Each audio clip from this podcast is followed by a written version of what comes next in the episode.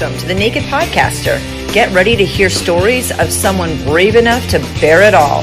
Let's get naked. Welcome to the Naked Podcaster. Today I have Dr. Rob Kelly. Dr. Kelly, how are you? I'm doing good. How are you today? Thank you for having me. I'm really excited. And now, are you actually, where are you located now? Because I know you have an accent. I do. I'm originally from Manchester, United Kingdom, residing in San Antonio, Texas, for the last 13 years in Texas.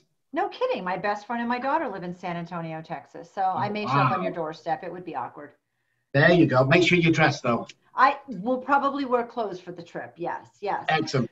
Excellent. I want to start out by talking about what you do right now, who you are. I have your website up. It's robkelly.com. Obviously, we'll have everything in the show notes, but I really want you to talk a lot about what you do and why you love it.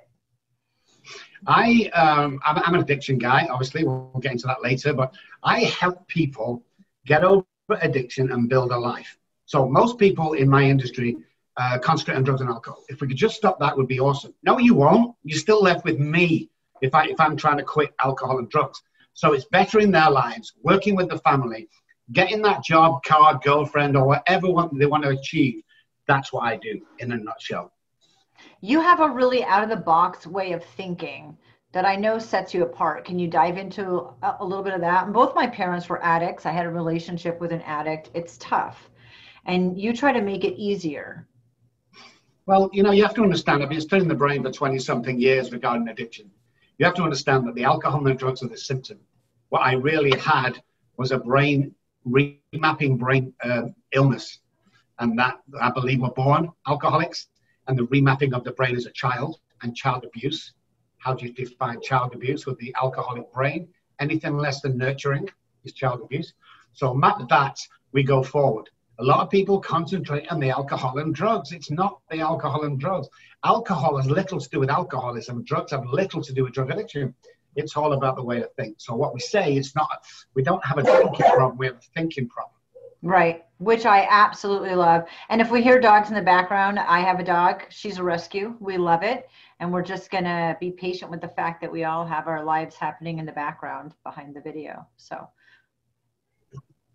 you can even tell us about your dog so we know what we're hearing. I, well, actually, I, we, we have four English bulldogs. Oh my so my wife's American. I know. My wife's American. Uh, Janet, oh, we call her J Bear or I call her there. Uh, she's American and she has an English husband. She drives a Range Rover, English car, and she has four English bulldogs. Are you sensing a theme here? Yeah, yeah. I've seen the picture of you with one of the bulldogs. I know that you have yeah. pictures of them. That's awesome. Yeah. So so tell me what pretty much I understand the philosophy behind your uh, recovery group and your what you do, and I want to dive in a little bit more to the 20 plus years uh, because we're going to hear about your story specifically. But when did you decide to get your PhD in psychology? I was at an early age, just because uh, no one in my family has been to been to college or university. Mm-hmm. Nobody. So I have. I'm going to keep coming back to this, guys. I have the addicted brain. Now, the addicted's brain is very, very fascinating brain. It's very smart, very clever, uh, operates on a higher level than a normal, normal brain. So I wanted to go to college. If I'm going to go to college, I want to go to the best in the world. If I'm going to be an addictionologist, I want to be the best in the world. So it's either all or nothing for me. So I joined the Freemasons because I'm not, I've not got the, the qualifications to get to college, by the way, nor have I got the money to get to college from my family. So I joined the Freemasons. They got me as somebody who's somebody who's somebody. And through my work as a session musician at Abbey Road, finally got myself into Oxford University. So I actually joined Green's College, which is to become an MD, become a doctor. But to my absolute aghast, they threw me out for being drunk every day. So I couldn't do that. Or, you know, I just I just couldn't do it. So they said, hey, here's the deal. You're going to our PhD program, and uh, that's what you'll do. I, for, I I read about your music. Now you've been taught you've been touted as the Gordon Ramsay of the addiction world, which I think is phenomenal. Tell us about that. Well, I, I tend to curse a lot when I'm really getting excited about stuff, and there's a, there's a, there's a, a method behind my madness. So um, I believe in shocking the disease. So I want to find out the worst of the worst inside you. I call it a disease. So I'm talking to either you or I'm talking to your disease. when I talk to your disease, I'm not going to say, hey, you should be doing this, or hey, what do you think you're talking about? I'm going to really scream at them, and, and curse words come out, and it really gets their attention. So because they back off a little bit and then get offended that I'm, I'm cursing at them, that's when the disease raises its ugly head, and I can see it in their eyes. So that's the reason why it's uh, it's very very useful. Plus, it's the only place I can curse really sometimes when I'm talking about my job, um, and I just think it gets people's attention. You know, I, I do it a couple of times when I'm talking. Plus, if you're talking for an hour and, and it's mundane and, and, and it's uh, the same sort of monologue across, if you stop and throw some curse words in there, you grab someone's attention, everything stops for a minute. And they go, what? The amount of time people come to you and go, you know something, I was just going to walk out the room and I heard you go, fuck you, you've got to get sober. And I stopped in my place and I turned around and now I'm seven years sober, Rob. Thank you so much. So it is handy. It does come in handy. I, I love that. I want to go back in time and discuss your story. Like you said, you, you didn't grow up in the US, so Manchester, England. Yeah, Manchester, England. Oh, I was uh, I was part of a musical family. So my auntie and my uncle were playing the clubs and pubs for years and years. That's how they sort of topped up their income. And uh, I was on stage at the age of nine or ten playing bass guitar with them. So I was a nervous child. I wasn't really confident. I remember it was in Liverpool. My uh, we come off the first set. We're doing two sets. There was about a thousand people there. It's usually only about sixty, and I was terrified. And my, my uncle said, "Have a drink of this beer. It'll calm you down." When I took a mouthful of that beer, the whole world just changed in front of me. The second half performance was amazing, I thought. And from then on, alcohol served me for talking to women, for going to things I wouldn't normally do, to be confident, to be bashful, to be loud, to be aggressive. All these things that I am today, alcohol made me into. So it served a good purpose for a long time with me, I must admit. And then uh, playing every weekend. I went to normal school, secondary school was great. And uh, I started, I, I was looking around, I went to be a session musician. So I applied for a job at a little studio owned by 10cc in Stockport, just outside Manchester. And I got the job. I got it really easy, actually, which surprised me. Uh, I was kind of a savant on the bass, just like I'm a savant what I do today. And after about a few months there, somebody said, "Hey, there's a there's a bass playing position going at Abbey Road. You want a session bass player there?" So I applied for it, and I always remember, Jen, this will kill you. So I goes down there for the interview. I'm all nervous, and I'm stood outside, and uh, I looked to the corner. There's, there's a little newsagent, and in the newsagent they sell beer. So I went and got one beer to calm myself down. So I drank the one beer, went in, gave me the session work, did it, went back home, waited for the envelope to come because we had no email back then. And they came and said, I've passed the first audition. We'd like to invite you for a second. So on the train down again, stood outside. I'm thinking, well, this is the second one. It had one beer for the first one. Let's have two beers for the second audition.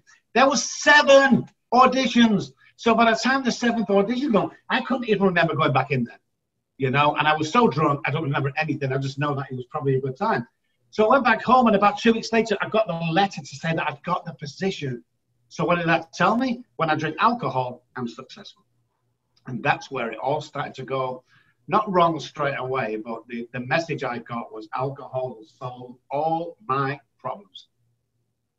It certainly didn't hurt them. And what you were describing in the beginning is that liquid courage, right? That fear of not doing things on your own, but with a little liquid courage, you can make it happen. Always. Oh, Always. It, it took me to a different level. It's just like, I don't know, it made me this person. You see, here's, here's the story of me. I, I'm never good enough, okay? Like, I was running a, a multi million dollar telecom company, and I'd have the Porsche, and I'd have the Rolex watch on and all the gold chains and everything. And I'd park right outside of a nightclub. So when I went in the nightclub, all the girls knew I was rich. So they would come over and buy them a drink and, you know, off you go. But when they asked me what I did for a living, I couldn't say that I was a CEO of a telecom company. I had to be a footballer or an astronaut. Or there was this big bear on TV for kids show. I told him I was one. I was I was from this rainbow show. It's like I could never be myself. I always have to exaggerate. You know, I'm actually I'm a I'm a you know I'm an actor or you know I'm a, I'm a soccer player. It's like, no, you're not, because I was always really embarrassed to be me. And if you only found out the real me, you wouldn't really like me. And that's been my premise for the last 30 years or so, I think. Except I still think that today, Jen. You're kidding me. No, I still think I'm not good enough. Uh, what the hell does she want me on a podcast for? Uh, when I do TV, I've been on Oprah. It's like waiting in the wings Oprah with Dr. Phil. It's like, what the hell am I doing here? On the doctors, all the TV do, I'm like, they've got the wrong person. When they find out who I'm really like, you know, and we get letters and texts and phone calls, you know, and Janet comes up and says, you seen this? And they go, oh my God, Dr. Rob's amazing. He saved my life. And I'm like, are you sure that's addressed to me? Because all I did was kind of work with him. I don't do anything special. So I've had to work with that a lot. And Janet, Janet's my assistant. She's also my wife. I don't know whether you know that, guys. Yeah, she's awesome. She's also the director of operations. But uh, she's walked me through a lot of stuff that made me find out my worth. It's interesting because a lot of other guys would say they were the CEO of a company to lie. Yes. And or or have their PhD. Yes. Yeah. You see, because I come from where I come from, I come from a council estate, which you guys call a project, and uh, so I went to Oxford. Uh, I was I was an imposter. I wasn't. I felt I've done, I've had the imposter syndrome now. I only got rid of it about six months ago. I've always had it. So when people call me a fraud because I'm not an MD, I'm only a PhD, I would get offended and hurt by that, and then try and prove myself to them. I don't do that today. You can think what you think, you do what you do. I do what I do, and uh, life is a lot easier. You see, the thing is, Jen, I know today I'm never going to be blonde enough, never going to be thin enough, never going to be tall enough, and never going to be rich enough. And when I put that out, it makes me breathe and go, I don't have to chase them dreams. Because, you know, a couple of months, a couple of years ago when I first met Jan, it's like, we just get 100 grand in the bank in our personal account. I would stop worrying about money. When we got 100 grand, he was like, well, if we could just get a quarter of a million in there, then I would, and it just carries on and carries on and carries on. And there's no, there's no stopping it. I still think, sat here with middle high figures in my checking account, I'm going to go broke. I'm going to end up on the streets. Where does that fear come from? Comes from what happened on the streets. I think it comes from my, my poor upbringing. I mean, it, it absolutely blows my mind when I when I see the bills sometimes come in, and I go, okay, so our standard of living, we have to earn ten thousand dollars before we can eat. That's crazy. It's like what the old the old council estate boy wants to come in and go. Are you fucking kidding me? Right. What the you know? But it's it is what it is, you know. And, and I'll always have that. What if I go broke? What if I go broke? And I just wish I could get rid of that, but I can't. I just can't get rid of it.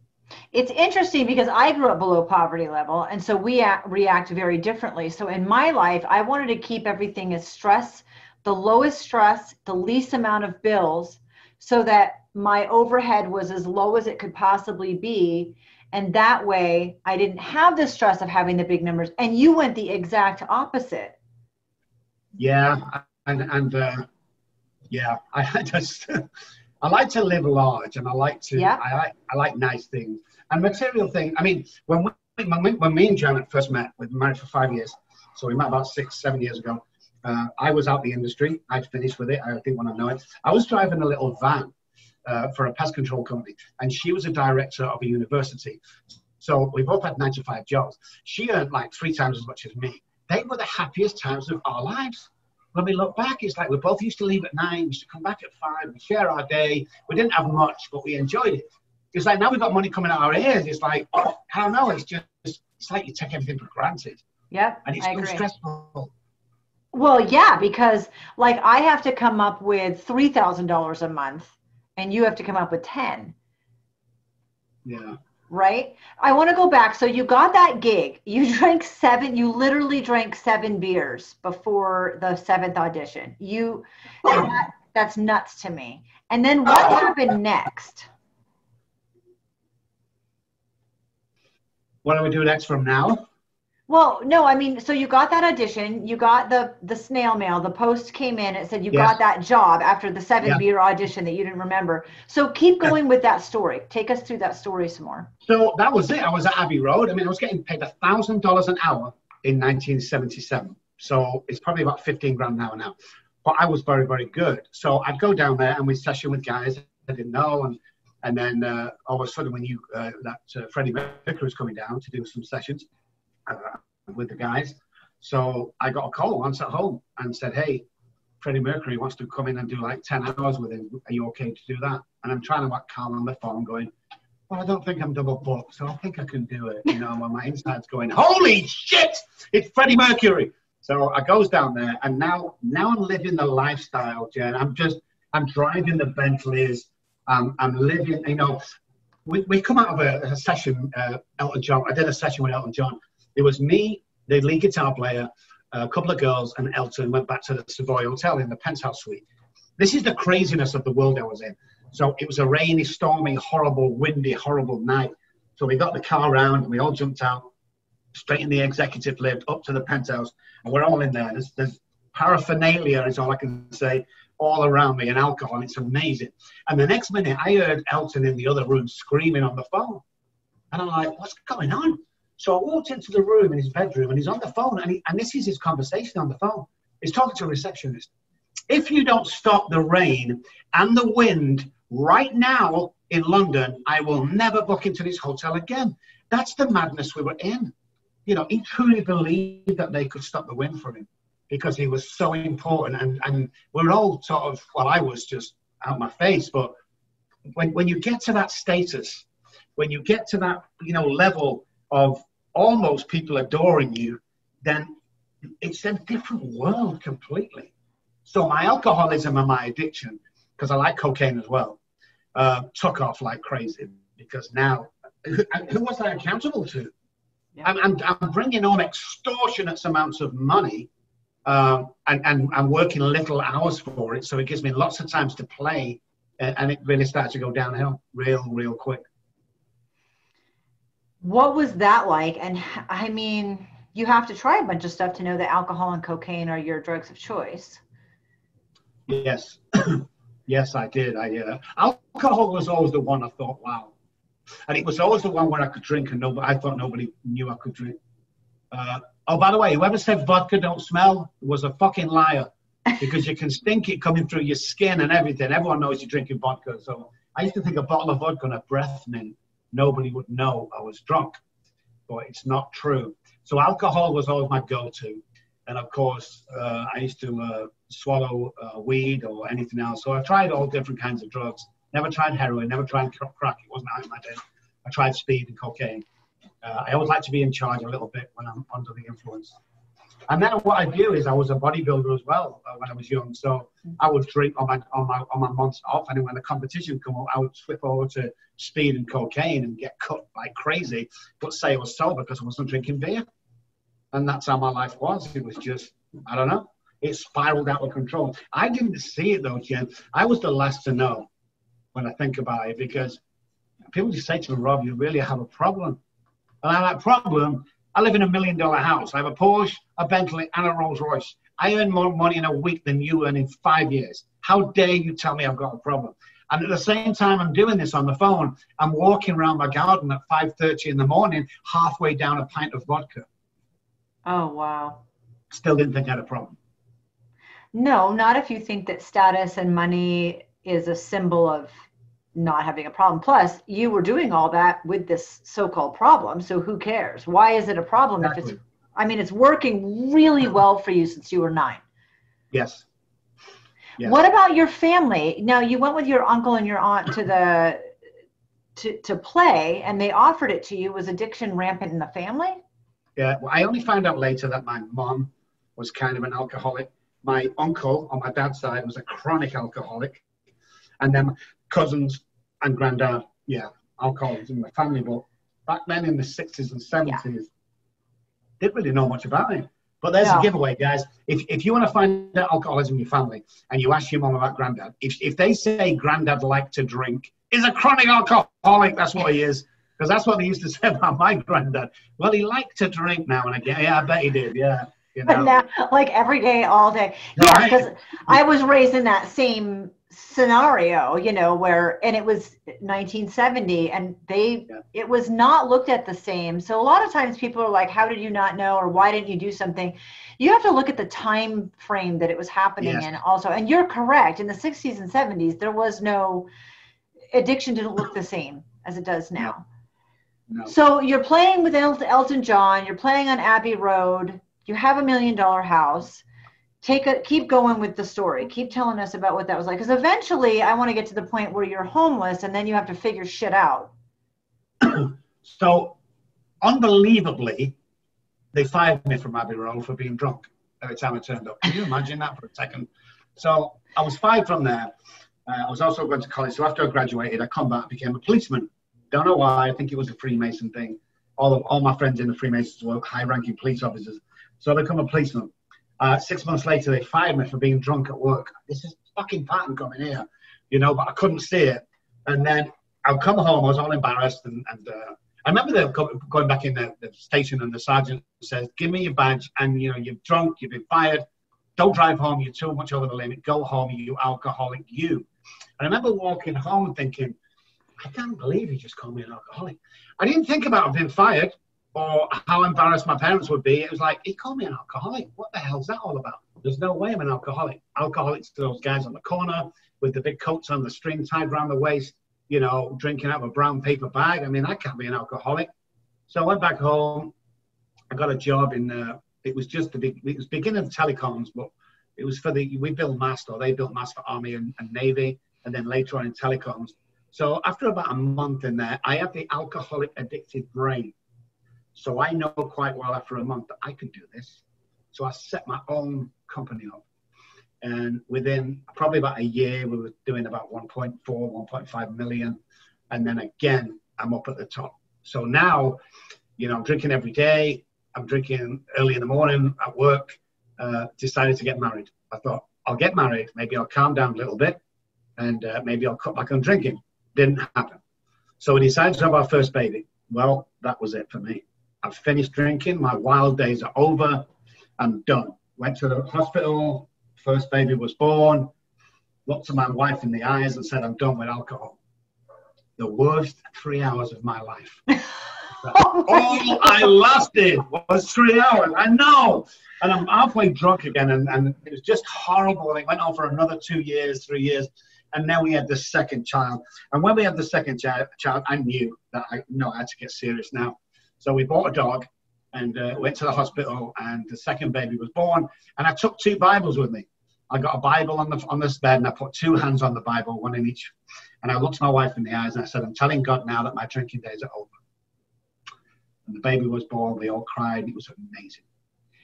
Worst six hours of my life, because after six hours I was drunk again, and it just continued. And and the chaos in that house, like I remember, I remember trying to get down the stairs, and my two-year-old, three-year-old was trying to get down the stairs in the morning, but I wanted a drink, so I was trying to get past her, and I knocked her down, and I fell, and I fell on her, and I nearly killed her. Another thing, I remember coming down in the morning about two o'clock in the morning, and you had some vodka somewhere because my head was banging and I needed a drink, and I came down and I'm looking around the kitchen and I found the bottle of vodka. It was half full. Oh my god, it's like winning the lottery. And I got the bottle in my hand. I put it to one side. I turned around for a crystal glass because I'm not an alcoholic.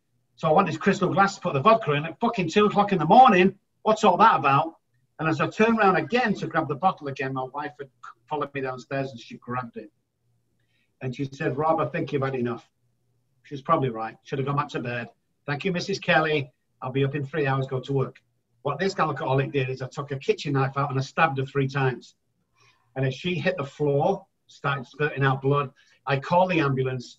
I jumped in a taxi and I got the hell out of England. I went to Spain. And I stayed three months in Spain and I wouldn't come back until she promised in uh, through my attorney uh, and an affidavit that she wouldn't press charges. So I came back home and uh, when I came home, she had all her bags packed. And then she says, I'm leaving you. Uh, so I said, Well, you can't take my kids. And she said, Yes, I can. And she took the kids. So I got and told my attorney, I called him round and I said, Hey, we spent about a million dollars with you. Here's the deal. You have 48 hours or 24, I can't remember what it was, to bring my kids back. Otherwise, we'll finish business with you. But if you do, I'll give you 20 grand check. Next day, don't know how he did it. He'd been to the courts, knocked on the door, opened the door. Oh, Jen, it was unbelievable. My two daughters were there, ages one and three. It was such a great feeling. I give them a check. I brought them in. You know, I put them in the front room in front of the TV. I walked into the kitchen And I thought to myself, wouldn't it be awesome if I just had one beer to celebrate? That's all I remember. Three days later, when the police kicked the door down because the babies hadn't been fed for three days, no diapers changed, no food, they almost died, and I'm on the floor unconscious, the, the fella booted me in the head, woke me up, served me in papers, grabbed the children, and walked to the door.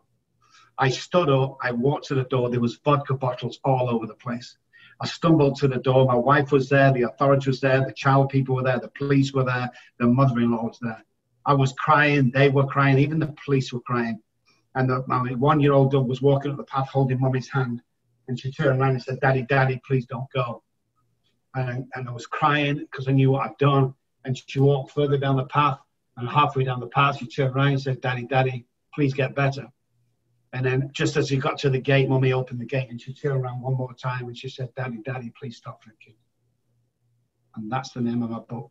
Yeah. Because I never saw her for 20 years. 20 years passed, it's had nothing to do with me, you know, rightly so. Um, I have some good news. I'll tell you shortly. But six months or around that time after she said that to me, I'd lost my house, my cars, I'd lost my kids and my wife. My parents won't speak to me. My brother and uh, sister disowned me. Friends now threw me out. I went from friends to acquaintances and from acquaintances to the streets. And I found myself on the streets. And uh, I just remember sitting there going, where did it all go wrong? Still don't think I had a problem, by the way. Just thought was uh, that was I was just going to ask you that. I was going to ask you that question. Okay, where did it all go wrong? When you were nine years old and handed that first beer? Bang! You're the only person that's ever said that to me, but that's correct. That's where it all went wrong. You you introduced an alcoholic to alcohol, and from then on, I didn't I didn't stand a chance, Jan. I, my, my future was self-destruction. I have self-sabotaging pathways in my head neural pathways are all self-sabotaged in my head, and I was always going to die. And that's the way it's always been. Why I'm why I'm sat here today with you all these years on is is an absolute act of God and a miracle. Absolutely. You're on the street now. How uh, now? And you don't think you have a problem? What was that journey like? It was.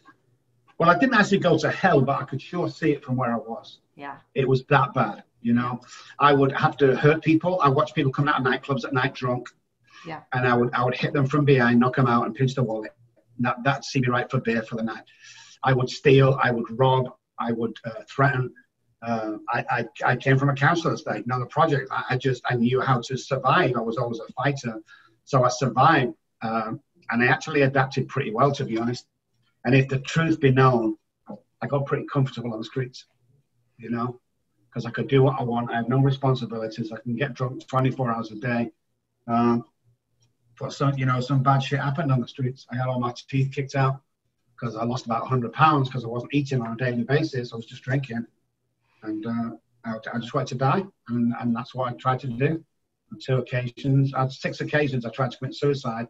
On two occasions, it worked, and I was brought back to life on a side stinky, horrible street and uh, it carried on like that. And then the spiritual awakening came, and then my life started to take off from there. So jump only into that. On my hands and knees that I realised that I couldn't stop drinking. That's when it was when I realised. It took all of that before I realised. I mean, what a huge, what a huge story. How did the spiritual awakening happen? How did that moment happen? Who was there? What was there? Okay, well, promise not to get freaked out. I will. Tell you the full story. Yeah. Okay, it'll take you take me about three minutes to get through it, but I'll tell you what, at the end you'll go, no way. Okay, okay. so I dropped to my hands and knees. I started crying from my belly. Yeah, I, I always visualize this. I'm on my hands and knees. It's pouring down with rain. I've got no shoes on. Somebody stole them the night before when I was dropped somewhere. And crying from my belly. The rain's pouring down across my soaked head, and the tears are mixing with the rain as they're hitting the cobbles of this road, back street in Manchester. And I looked up to the sky and I said, if there's a God up there, I can't do this on my own anymore. A guy walked around the corner 30 seconds later, Jen. He'd missed his last bus home from a Bible study. He was also an alcoholic in recovery. He said, You need help? And I said, Yeah. He took me back to his house. He said, There's one condition. You can stay as long as you want. We're going to get your life back, but you've got to go to AA meetings with me. Well, I hated the AA meetings. I've been there before, the shit. Didn't want to know him. But I went with him. And uh, I was sat there listening to everyone share, and about 30 minutes in, this guy at the back of the room with a white beard and white hair, quite a you know sensible looking chap, he started to share from from a from a 12 step book, and he said that he's recovered from alcoholism, and he started to say all this great stuff, and I walked over after, and I said, "Will you sponsor me?" And he said, "No, but I will be a spiritual advisor for 12 weeks." He said, "Bring yourself a book, the big book, and bring yourself a dictionary, and here's my address." So I went back to Derek's house. Derek was the guy I was staying with. And I said, I've got to go to this guy's house every Wednesday. So I would walk, I didn't have any bus fare. I'd walk there for an hour. It took me to the guy's house. We'd sit down, we'd go over the book. I'd come home, he'd give me homework for the week. I'd go back the next Wednesday. I did that for 12 weeks. When I went through the steps with him, I knew I'd never drink again if I continued to do what he did. He showed me stuff in that book. He showed me stuff about alcoholism that nobody had ever seen before and nobody had heard. And he also told me that God had told him to guarantee the people I work with to recover. Guarantee it. That's why we have a 97% success rate. Fucking guarantee it, he said, Rob. And, the, and 12 weeks, Jan, I'm walking there and walking back. It's a three hour journey for me, an hour there, an hour with him, an hour back. The Sunday when I finish with them, I'm coming home, I get my first job the next day. I'm like, shit, wow, the guy was right. He said my life would be amazing. So uh, two weeks later, I got my first paycheck. I was like sixty dollars or something, or sixty pounds. I thought I'm going to buy John because like this guy was unbelievable. He taught me, and I was working with other people, and people getting well from what I was teaching them. So I went to the local gas station, petrol station, and I bought him a little teddy bear. That's all I could afford, and a little card. And I said, "Thank you, John, for this amazing experience, and thank you for this card." And I walked back to his house an hour because I wanted to. I wanted to give it to him personally. I got there, knocked on the door, and no one answered and I'm not that loud that the girl on the right hand side come out and says, "Can I help you?" And I said, "Can you tell me where John's moved to?" Uh, and she said they've been all in that apartment for at least three months. I've been here, so I let her close the door and think she's crazy. And when she the lights went off and she walked away from the door, I, I looked at the left and I banged on the left hand door, and the guy came out and I said, "Can you tell where John's relocated to?" And he said, "That house has been empty for at least a year. I moved in a year ago. Nobody's ever lived there. Never found that man." Went back to the meeting where I left him, and this is where it got really horrible for me because I walked up to the guy who was chairing the meeting and I said, Do you remember I was speaking to John? He's like, John. I said, The guy. And he said, I don't remember any guy. I said, and I was like, I was really frustrated with this guy. I said, I was at the coffee fucking thing talking to him for like 20 minutes. Do you not remember him? And the guy said, No, Rob, but we remember still in the corner talking to yourself. Well, I grabbed him by the scruff of the neck and I run him against the door. And everyone jumped in and pulled me off because I thought he was I thought he was taking the piss. And I'm don't try and embarrass me in front of everybody. He swears to this day that I was speaking to myself. Never found the guy. Holy shit. And the teachings just blow people away. People who work with me get well. It's crazy. I don't doubt it for a second, and I have no there's and there's no explanation. Oh my god. Did you feel like you were losing your mind at that point? Um, before i met john yes i was insane. There was no doubt about that. But after i met john the, the stuff i did with him brought me back to sanity. I was clear thinking my, i knew my life would change and i knew that i was put on this earth to help people. You see when i was on the streets i hated god i hated everybody because i was on the streets and poor me and poor me but when i look back now the knowledge I got for living on the streets and losing my kids and was like a semester at Harvard. Mm-hmm. Because when people come to me today, they go, Hey, Rob, you don't know, sat in your big house driving your big car. What do you know about homelessness? I go, Check. You've never lost your kid, drop check. You've never been stabbed and have your teeth knocked out, check.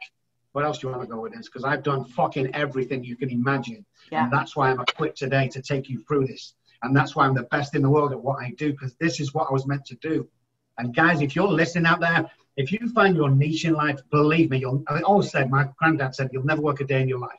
I love what I do because I do what I love and I have a passion for it. You know, I don't get involved with the money side of my business. I have no idea how much we take, what we do. I'm not interested. What I want to do is, is do the one-on-one with people and get people well. And it's just been a, it's just been a journey and a half for me from that point you now you're armed with all this information on basically this program Yes. You have everything. Where did you go from there? Now you know that this is your calling in life to help people. Where did you go from there? Because you had to at some point get a PhD, which I would congratulate you hugely on. I'd already got my PhD by then from Oxford. You had. This was after. This was after I went to Oxford. Yeah. Okay. After I was very wealthy and I lost everything. Okay. Okay. So, so I, I'm I'm I'm I'm Dr. Rob on the streets that everyone's laughing at. I call myself, you know, Doctor P. You haven't got a PhD. Got it. That's bullshit. You know, you're a fucking tramp and a, and a drunk. You know, that's why it was so embarrassing. So after after Okay. I come off and I went through the guy and I just I started working with people. I mean that was my Okay. job. I mean I got a little job part time and and then I got into a, a little apartment of my own and then I got a full time job and then I opened a practice in Manchester, small practice psychologist, and then uh, I got invited over to the USA for two weeks only. That was 14 years ago. that was my next question because there had to we have to bridge that gap. It's a different country. Why were you invited over and how did you stay and why? Well, by now, my someone had heard about me in Plano, near, near Dallas, Texas, Yep. about this crazy guy who has this program given to him by God. So uh, a church that says, "Hey, you want to come down? We've got a serious crack game problem with our youth ministry. We'll pay for you. Blah blah blah. Here's your contact, which was Sue." Um, and I came over. I, but before I came over, this is one of the reasons why I knew I'm meant to be here. So a week before I'm here, I get my I get my suitcase out and I'm packing everything. I get my passport out and it's and it's uh, it's it's it's two days expired. My passport. So I jumped on the bus and went down to Liverpool, 35 miles away from Manchester. I took it into the passport office. It'd be about nine weeks. I said it can't be nine weeks. I, I fly out in, in a week's time. It can't be. Can I expedite it? And they said, well, you can. It's going to cost you three times as much, but you'll never you'll not get it within four weeks. That's the time frame. So I give everything to him. I didn't expedite, waste the time. I walked back and uh, I was planning to call the girl. We'd speak every Thursday night on the internet. And I was waking, I was supposed to fly on, on Saturday. So this was on like a Monday. So I went home and I was waiting for Thursday to tell him I can't come. And on Wednesday, a knock came at the door and I went to the door and it was the postman. He gave me a package. I opened the package. It was my passport in three days. So that was the first crazy miracle that happened to me. When I came over here, I stepped off the plane at DFW, and I knew I would never go back home to live. I don't know how or why or when. I, I was only here for two weeks, um, but I stayed. And uh, within like, I had three months to apply for my citizenship on my green card. And Yeah. with the end of the three months, I got a DVD contract with a big film company. So all of a sudden now I've got $150,000 in the bank that I didn't have three months ago. Now I can start buying house, buying practices, and, and that's what I did. I, I set up practice and uh, I started to come on TV and radio. But I had the mind when I came here that I was going to become famous for what I do. And I was going to be on TV programs that nobody can get on, like Oprah and, and Dr. Phil and the, doc, the doctors. And I just had a mind that's, I believe if you, if you, what you can visualize in your mind, you can hold in your hand. You know, I don't care what anybody says, you can be or do anything you want in this world. And people always fly back, and go, well, you can't be president. Well, I beg to differ today. We have a businessman running the country. He's not a politician, he's a businessman. So don't give me that shit that you can't do. You can do anything you want. You know, quantum physics tells us that. And that's, I believe in quantum physics. I believe the power of the mind. And I believe that you should live life to the full. Alcohol and drugs are the symptom. What's the fucking problem? The problem is that I need my neural pathways redirecting to healthy neural pathways. Otherwise, I'm going to relapse. And that's why I specialize in neuroscience. Did you ever have to go back and get your stuff? Yeah, I, well, when, when you put in for your green card over here, you're permanent resident. You can't leave the country for 18 months. Otherwise, it's void and you have to file again. So I was stuck here for 18 months. I had friends back there, but yeah, but I eventually went home. I didn't really have much, to be honest, Jen. But I went back, and uh, by this time, I'm still not speaking to my family. My sisters disowned me. I, I, I found out my brother was sleeping with my wife. You know, I mean, it was just horrendous when I was sober, but I dealt with all of it. I came back and I set up life over here, and it was uh, the rest is history. Let's sign back into your wife, and because now she's sleeping with your brother also. so I, that was another curveball. Right? And you have these two daughters. Yes. At what point did you did you have contact with her? Did you get pictures of the girls? Nothing. The wife. Uh, we went to went to the attorneys. I remember when I was on the streets, and my dad said to me, "If you're any kind of man," and he was a very quiet. Uh, my father would never speak or always shy. You couldn't give him a Christmas present or anything. He had to put it in a room and he had to open it on his own. He's very quiet. He says to me, if you're any, any of man that I've, I've brought you up to be, you will sign everything over to your wife for the children's sake.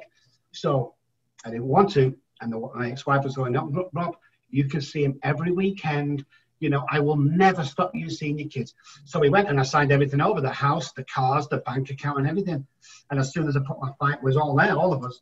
And as soon as I put my final signature and steady over, she stood up and said, You'll never see your fucking kids again. And she walked out. And I didn't. She didn't let my mum see him. She didn't let me see him. And, and uh, every Christmas, and I have two daughters, every Christmas and birthdays, no matter where I was or how well I was doing, I'd go into my bedroom and I'd cry because I missed him. Yeah. I was fucking horrible father. They were also, I mean, they were one in three. You're talking about a lifetime of punishment, uh, you know. Yeah. But, but, but two years ago, I'm sat in bed early in the morning, six hour difference, and I get a ping on my phone from a mess- messenger. I opened it up, and it's Charlotte, my eldest daughter. And she says, Dad, I think it's gone on long enough. I don't believe what Mum's ever told me I want to see you. And I just, I'm sorry, I'm filling up here. I just, I got, I got a picture of the text, and it's actually framed on my wall. I talked to her on text, then we did a, a, a call, then we did a Zoom, and then I was on the next plane. I went over there to see her. My wife came with me. We arranged to meet around the corner from the hotel in her house, and she hugged me, and we cried, and it was just like a phenomenal phenomenal meeting. And then she said, I have a surprise for you. And I thought, amazing. So we went back to her house and she handed me my nine month old granddaughter. Oh. And right there, Jen, right there, I knew I was doing the right thing. I knew that God was looking after me. And I knew it was going to be okay. Just to hold that little girl and my daughter was just, I was just so grateful. I was just so grateful.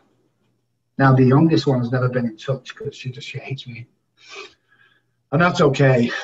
But you know, I work with alcoholics and the families. That's what I do, and I kind of always thought in the back of my mind that if I do the right thing, that the right thing is going to eventually happen. And it took 20 years, but it happened. Now we speak every day. You know, the book that I wrote is dedicated to her. Just a picture of me and her on the front of the book. It's just yeah. absolutely unbelievable. I saw the cover of the book and I knew, of course, that when you look at the cover of the book, you know instantly what's happening in that scene, but not what happened before, or what happened after. Holy cow. So now you're dedicated to working, and she's got to have seen the fact that, yes, you hit rock bottom, and yes, that was not good, but also you didn't have a choice to not be in touch with them. Yeah. I'm, I mean, that was forced on you. And that you've basically dedicated your life to helping other families in their situation. Yeah. Yeah. And that's very important to me that, that I do that. And the other thing is that my mom did. Mom died about three or four years ago. But uh, what she did is I would send Christmas cards and birthday cards, and uh, even though it couldn't be delivered, my mum would file them in a bottom drawer.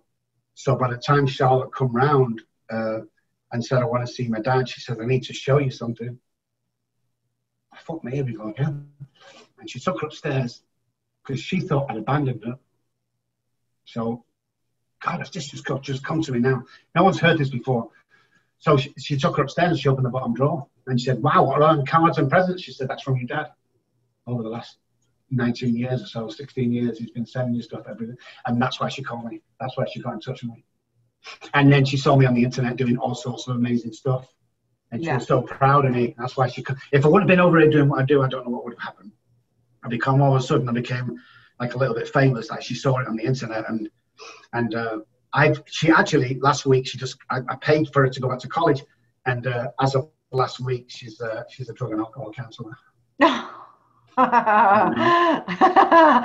wow! Holy cow!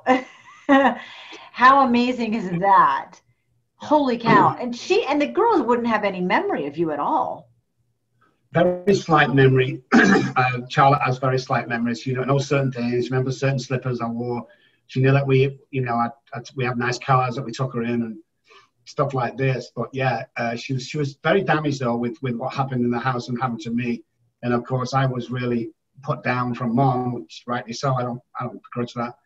Um, so she had this dark outline of me that dad's just an alcoholic and, and he's and he's dead or he should be dead by now. But uh, mm. I wasn't, and, I, and I, I came through. What happened with your brother and your ex-wife? Never spoke to him since that. That when I found out, he's tried to reach out to me, and uh, I don't. I don't want to speak to him. I, I, know I should forgive him, but I'm not ready to do so yet. Um, but uh, I've never spoke to my wife either. Um, I have a great relationship with my sister. Me and my sister's awesome. Um, I had a good relationship, kind of, with my mom before she died, even though she kept saying I was drunk when I went around to see her. You know, she still thinks I still was drinking. She had cancer. She was on morphine. And my dad, I got to make amends to my dad properly last year, just before he had he had a stroke. So he does he doesn't remember me today, but I remember sat down with my dad. I took my wife there for the first time. She met my dad. Mm. And I sat him down and apologized for all the shit that I'd caused It's just a great moment. You know, great moment. I just rebuild. Just made me the person I am today. I don't fear anything now. Have these crazy thoughts. I might go home, but I don't fear anything because when you've been on the streets, what else can you do to me? I signed a million dollar deal in Dallas about fucking six years ago on, on half a floor of a medical building in Highland Park, one of the most affluent places in Texas. And uh, you're fucking crazy. You're going to sign a million dollars. I'm like, what the hell can they do to me?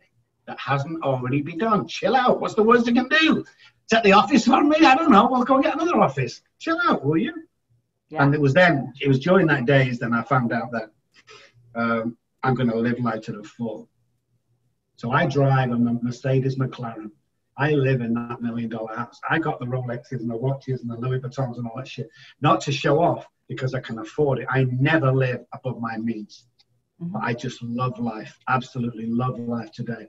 I never have bad days, Jen. I just have better days than others. And if I can inspire one person one day at a time, I've done my job. That's all I'm bothered about. I've done my job. So life is good today. Tell me about meeting your wife now, the amazing. Oh my God, somebody in it. So I'm gonna say that's another thing. Nobody's heard this. Of all the podcasts and TV interviews, nobody's asked me that question. So I'm an alcoholic with the addicted mind. So yeah. I met her online on the dating app, a respectable dating app, not just Tinder. It was a fortune to get on this app. And it wasn't a famous one, but it was people for over 50. So we advertised. Now, I said I'd meet her at uh, Starbucks. So we met at Starbucks. What she didn't know, I was meeting her at 2 o'clock. What she didn't know is I had a 12 o'clock meet. I had a 1 p.m. meet with another girl. She was the 3 p.m. meet. I had a 4, 5, and 6. So I'm, I'm holding court in, in, in Starbucks, and the girls are coming in, and we're speaking. I'm about 25 to or 22. Okay, we've got to go now. And they'd walk out and they'd wait for the next one. So she was number three that came in. And uh, we sat down and we started to talk. And uh, it was just, she told me a story how her brother was an alcoholic and uh, shot himself in the head one day with no, no reason, no rhyme, or nothing. So we had that connection. And I, I, I, we stopped drinking coffee 20 minutes in, and we're 20 minutes into our meeting, and I've got another person coming at four. I said to her, Can you give me two minutes? I need to go to the restroom. I went to the restroom. I called the other girls up. I thanked them, but told them not to turn up. I walked back to the table. I sat down. I said, I'm going to marry you. And she laughed at me. And we got married about nine months later. And we've been, we've been, it's like, it's like God said, Here's the perfect wife for you. Because that's what she is. She's just, I mean, because of what I do and how I am. I'm flamboyant. I dye my hair. I'm a big guy, muscly guy. I got glasses on. All the girls want a piece of me when I go out doing what I do, especially I'm on TV because I'm rich, you know, short, you know, sugar daddy or whatever. There's not one woman out there, one woman that I would swap for my wife, Janet. Not one person. Now, before I met her, I'd be all into that. How old are you? 25? Come on, we're going to date. I'm an old man. Let's go and do it. But yeah, it's just so awesome that she just um, she makes me a better person.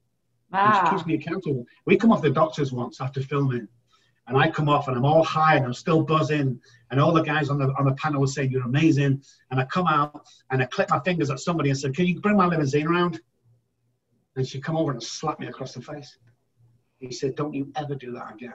First of all, it's not your fucking limousine because it's the, it's, the, it's the doctor's, it's the company's limousine. And don't you ever snap your fingers at anybody ever again. I thought, wow.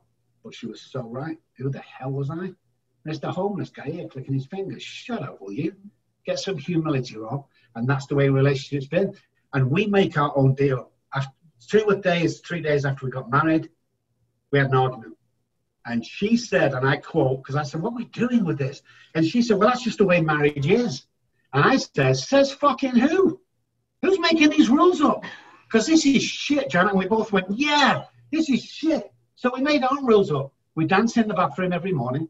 We throw stuff at each other. We're always laughing. We're pranking each other. We're joking. You know, it's just, we have this marriage we made up ourselves. It's like, you know, you see these couples and they're arguing and they're not happy and they're not having sex. But it's like, no, get another wife. That's not how marriage is supposed to be. If you're arguing more than loving and you're not sleeping together on a regular basis, fuck me. Go and get another wife. Because, you know, I went to bed, Jen, when I was 26. I woke up yesterday, I'm nearly 60. That's how fast life goes. It's like, yep. come on, guys, grab it. I'm an old man telling the youngsters out there, don't waste time. Do everything that's offered to you. Everything crazy. Do it because you never know. Because when I'm sat here, even though through all my homelessness, there's not one thing I regret because I've done everything that was put in front of me. Because that's just the way I am. I just, I just love it. Well, I'm also in love with your wife and think she's perfect. So now there's both of us. Two of us. And now your whole goal, your whole mission, and it has been for a long time, is to utilize one of the things you do in your recovery i think the biggest thing that stands out to me is that you don't have people live in a rehab. No. We believe and it's been tried and tested from 20 odd years uh, searching and researching uh, when someone goes to a treatment center where success rates are around 3 to 10 percent ours is 97 uh, or to a doctor's office or to a therapist's office they've had a shower they're all prim and proper they get there and they're on guard it takes you weeks and weeks and weeks. I have a second yeah. PhD in behavioral science, which I took about seven years ago. So it's all about body language, it's all about getting people's head. When you're working with someone via telehealth and they're sat in front of a screen with the pajamas on, you know they've got the pajamas on and a nice shirt on top, they've got the slippers on. I can work with them really good. And the success rate was so sky high that we actually closed down the offices. But you know, we see people, it's a 90 day program, one hour a day, five days with me, two days with my uh, psychotherapist, and uh, yeah, it's awesome. It's a real success, and we've worked with the biggest stars in film, football, music, as well as the local janitor and the guy that works at Walmart. I mean, we've worked with everybody, and what we tend to do, and I always say this, I'm not embarrassed with this. The guys who are multi-million dollar fucking rock stars, they pay the right money, and the guy working at Walmart, hey, this guy's just paid for you to go through the program because that's the way we do it. We do a sliding scale because we oh, never turn that. anybody down. You know, we done more. We did more pro bono last. Our pro bono last year was three hundred and twenty thousand dollars worth of pro bono. On top of that, Jen, we gave two hundred thousand or two hundred fifty thousand back into the community. So if you're a one-parent family in recovery with kids, we will buy you a car. We will pay 12 months on your rent. We will buy them all Christmas presents, New Year presents. We will sponsor them in your music program at school. We'll buy the uniform. It just tons and tons and tons go back into local communities. And by doing all that, I can rest my head at night uh, on the pillow and go, yeah, you're a decent guy, Rob, and you did the right thing. Let's wrap up and talk about the imposter syndrome and how you really got past that and what that's like moving forward after feeling that nearly 60 years. Well, for me, it's coming from nothing and being somebody. And, and with the musicians I've worked with and the actors who come from nothing, they all suffer the same. We're not, we don't mm-hmm. deserve to be here. I think how I turned it around was surrounding myself by people who did think I was worthy because I spoke in California once and there's thousand people there, Jen. After the meeting, everyone comes over to shake hand. That's the customary. 999 said it was absolutely amazing, and one person said he was shit. For the last three months, I nearly relapsed on that one person because I kept thinking about that. So I have to change that, and I have to find my worth, and I have to watch my self dialogue. If I drop a pen on the floor, I'm not a stupid idiot. I just dropped a pen on the floor mm-hmm. because my brain will take that and run with that when I want to relapse. So it's all about knowing my worth today. And the only reason why I know my worth is because people tell me that. So I believe in if you want to live a million dollar lifestyle, stop hanging around with 10 cent minds because it ain't going to get you there. If you earn 40 grand and you want to earn 50, hang around the guys that earn 50 grand, you'll become one of those. It's as simple as that. You ever had a friend and they have a saying? I had a friend who's go, she used to go, shut up. I was like, they were stupid. But after about four or five weeks of hanging with her, I started saying that to people. And that got me thinking, wow, we must pick up so much that we don't know. So then I started surrounding myself with, with winners, with guys that, you know, are successful and are proud to be. And that's kind of what took away my uh, imposter syndrome. Plus, I have an amazing counselor. She's like, she's 65, she's an old hippie, she's a banging heroin addict, you know, that's in recovery, and she's just awesome. She curses at me and everything. She's just awesome. So I surround myself by these people, you know, the counselors, yeah. my friends, my wife, and, you know, it's awesome. I think it's a lot about knowing what you need and finding it too. Yeah, I mean, I would swap my life now for anything. And to be honest with you, I could retire today, Jen. Never have to work ever again. But that's not about me. I'm, I'm about still helping people. I made a promise to God. I'm a spiritual guy. You know, God doesn't mean I believe in the Bible or anything. I don't. I'm not, I'm not religious. I'm a, I, I made my spiritual pact with my God. I made a, a binding contract with Him. That if I kept my half, He would keep it His. And His was to give me an amazing life for the rest of my life on earth. And mine was to work with his kids for the rest of my life on earth. And it's a pretty good contract right now, and I don't want out of it. What are the chances of your daughter coming and working with you? Uh, well, 100%, I think. I mean, uh, she's going to start doing some telehealth for us. And yep. then in November, God, if, if, the, if it's been lifted, the COVID, because uh, America is not taking UK citizens right now, but if it's lifted, she's coming over here for her first Thanksgiving. She's never been to America. So we're hoping when she comes, I might persuade her to stay. I don't know. I'm just yeah. saying that. But yeah, I'd love, I'd love her to come over here and work full time. Rob, thank you so much for being on today. This was uh, phenomenal, and I appreciate you so much. Oh no, thank you. It was you kind of asked a couple of questions that took me to places nobody else has, and I really like that. I think that's the that's the sign of an absolutely amazing podcaster who, who reaches down and gets that shit. I don't want to get all teary today, and definitely the cards in the bottom of the drawer. I mean, I'd forgotten all about that. Yeah, so thank you for for bringing me on and getting some good memories going. You're awesome. Thank you.